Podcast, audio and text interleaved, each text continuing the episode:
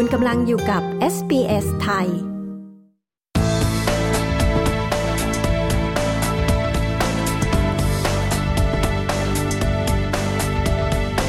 เรื่องราวของน้องหยกนะคะ เยาวชนนักเคลื่อนไหวทางการเมือง ตั้งแต่คดีมาตรา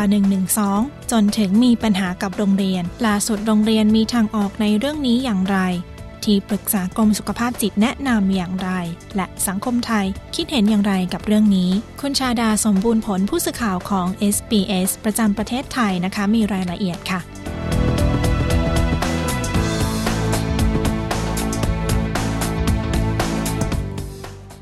สวัสดีคุณผู้ฟังที่เคารพทุกท่านค่ะ สวัสดีค่ะ คุณชาดา เยาวชนนักเคลื่อนไหวทางการเมืองที่ชื่อน้องหยกนะคะ เรื่องนี้มีที่มาที่ไปอย่างไรคะ และล่าสุดมีการพูดคุยและโรงเรียนมีการหาทางออกกับปัญหานี้อย่างไรบ้างคะ เพื่อให้เกิดความเข้าใจที่ชัดเจนเกี่ยวกับเรื่องของกรณีนางสาวหยก หรือว่าน้องหยกเยาวชนอายุ 15 ปีนี้ จะพาคุณผู้ฟังไปไล่เลียงทม์ไลน์กันหน่อยนะคะ ว่าเหตุการณ์ที่เกิดขึ้นกับเยาวชนคนนี้มีจุดเริ่มต้นกันอย่างไร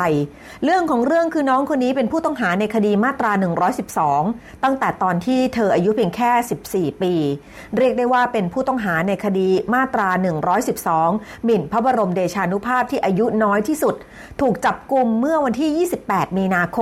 ระหว่างที่พ่นสีใส่กำแพงวัดพระแก้ว ร่วมกับเพื่อน ซึ่งเจ้าตัวถูกจับกลุ่มและปฏิเสธกระบวนการยุติธรรม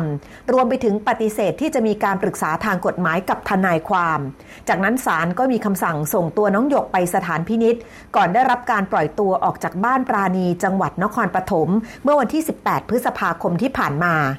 การเข้าไปอยู่ในบ้านปราณีทำให้กระบวนการศึกษาของเธอต้องสะดุดลง หลายฝ่ายจึงช่วยให้เธอได้เรียนต่อในชั้นมัธยมศึกษาปีที่ 4 ที่โรงเรียนเดิมของเธอก็คือ โรงเรียนเตรียมอุดมศึกษาพัฒนาการ เรื่องราวของเธอจึงกลับมาอยู่บนหน้าสื่อสังคมอีกครั้งหนึ่ง กับภาพที่เธอไปย้อมผมเป็นสีชมพู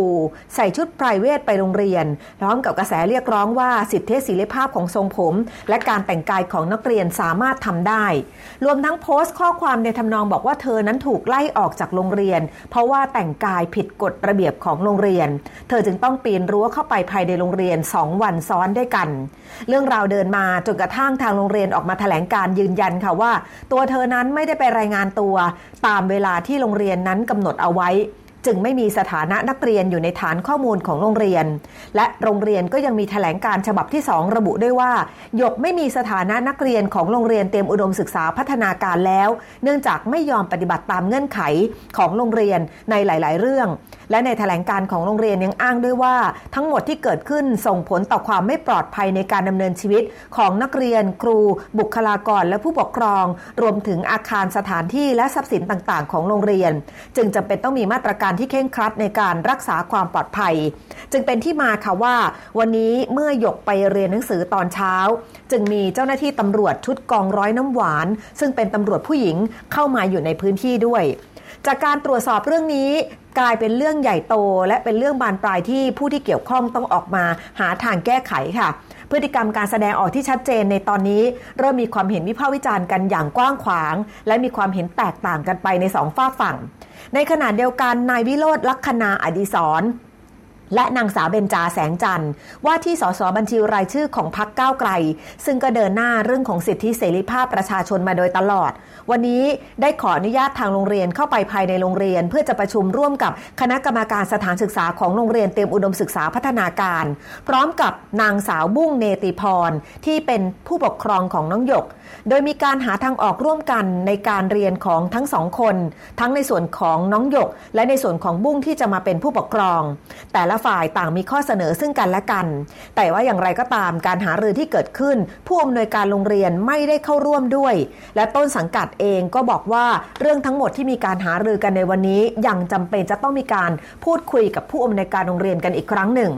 ส่วนกรณีที่มีตำรวจหญิงชุดควบคุมฝูงชน หรือว่ากองร้อยน้ำหวานเข้าไปภายในโรงเรียน เรื่องนี้เองนางสาวเบญจาว่าที่สสของพรรคก้าวไกลบอกนะคะว่า โรงเรียนจะต้องชี้แจงเรื่องนี้ให้ชัดเจน ว่าการทำเช่นนั้นจะถูกมองว่าโรงเรียนเป็นสถานที่ที่ไม่ปลอดภัย และอาจจะทำให้ถูกมองในภาพลบได้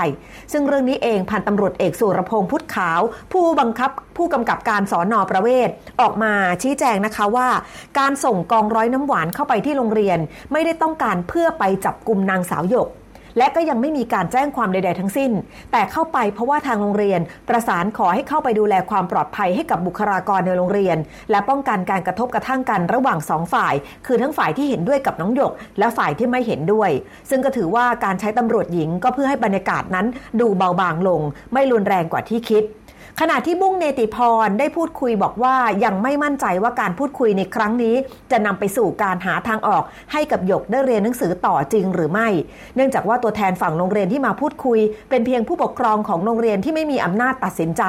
และยังมีความพยายามที่จะเจราจาต่อรองกันเรื่อยๆ ดังนั้นจึงให้นายวิโรธลัคนาอดีศรว่าที่สสของพรรคก้าวไกล เป็นคนกลางในการประสานและไก่เกลี่ยเรื่องนี้ ซึ่งคาดว่าทางออกที่เกิดขึ้นน่าจะมีความชัดเจนเร็วๆนี้ค่ะ ได้มีการวิเคราะห์ถึงเรื่องที่เกิดขึ้นยังไงคะที่จะทำเรื่องนี้ไม่ให้บานปลายจนเป็นเรื่องระดับชาติค่ะ กับกรณีที่เกิดขึ้นหลายคนมองว่าพฤติกรรมการแสดงออกที่ออกมาของน้องหยกนั้นอาจจะเป็นพฤติกรรมที่ทำให้สังคมต้องมาขยายประเด็นกันนะคะว่า สิ่งที่เกิดขึ้น ความเห็นต่างเกี่ยวกับสิทธิเสรีภาพของนักเรียน กับกฎระเบียบของโรงเรียนอย่างไหนสำคัญกว่ากัน เรื่องนี้ทางกรมสุขภาพจิต โดยในแพทย์ยงยุทธวงพิรมสารที่ปรึกษากรมสุขภาพจิตท่านบอกว่า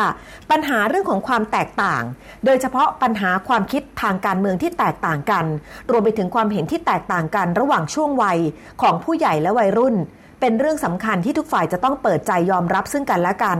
รับฟังการสื่อสารสร้างความเข้าใจโดยปราศจากอคติ เพื่อให้สังคมไทยสามารถเดินหน้าต่อไปได้ และไม่กลายเป็นความขัดแย้งที่รุนแรงบานปลาย คุณหมอแนะนำด้วยค่ะว่าควรให้สายวิชาชีพที่ไม่ได้มีความอคติเกี่ยวกับเรื่องการเมืองใด ๆ ทั้งสิ้น เข้ามาเป็นคนกลางในการไก่เกลี่ยเรื่องนี้ และต้องทำความเข้าใจกับ 3 ฝ่ายก็คือ นักสังคมสงเคราะห์ของกระทรวงพัฒนาสังคมและความมั่นคงของมนุษย์ นักวิชาชีพสุขภาพจิตของกระทรวงสาธารณาสุข และผู้ที่เกี่ยวข้องของทางกระทรวงศึกษาธิการ ซึ่งถ้าหากพูดคุยกันได้ใน 3 ฝ่ายนี้ ก็น่าจะทำให้บรรยากาศการหารือต่างๆ เป็นไปได้ด้วยดี ในขณะเดียวกันต้องหาทางออกเกี่ยวกับเรื่องนี้ด้วยการพยายามติดต่อ พ่อและแม่ของนักเรียน ให้มาพูดคุยเพื่อทำความเข้าใจกับเรื่องที่เกิดขึ้นว่า ปัญหาทั้งหมดอาจจะเริ่มต้นตั้งแต่ครอบครัว และบานปลายมาถึงที่โรงเรียน ซึ่งท่านทุกฝ่ายมีการหาทางออกอย่างสร้างสารรค์และเคารพซึ่งกันและกัน คุณหมอยงยุทธบอกว่าเราจะได้ทางออกที่ดีที่สุดสำหรับน้องหยกและกับกรณีของสังคมไทยที่จะใช้เรื่องนี้เป็นบทเรียนได้ ส่วนพลเอกประยุทธ์จันโอชานายกรัฐมนตรีและรัฐมนตรีว่าการกระทรวงกลาโหม บอกว่าเรื่องนี้ขอความร่วมมือจากทุกฝ่ายค่ะ อย่านำไปเป็นกระแสในการปั่นป่วน และไม่อยากให้เกิดเป็นปัญหาน้ำพึ่งหยดเดียว อยากจะให้ทุกฝ่ายเร่งหาทางออกกับเรื่องนี้ให้เร็วที่สุด เพื่อไม่ให้เกิดปัญหาบานปลายจนกระทั่งทำให้บานปลายไปถึงโรงเรียนอื่น ๆ และเด็กนักเรียนคนอื่น ๆ ด้วยค่ะ ดิฉันชาดาสมบูรณ์ผลรายงานข่าวสำหรับ SBS ไทย รายงานจากกรุงเทพมหานครค่ะ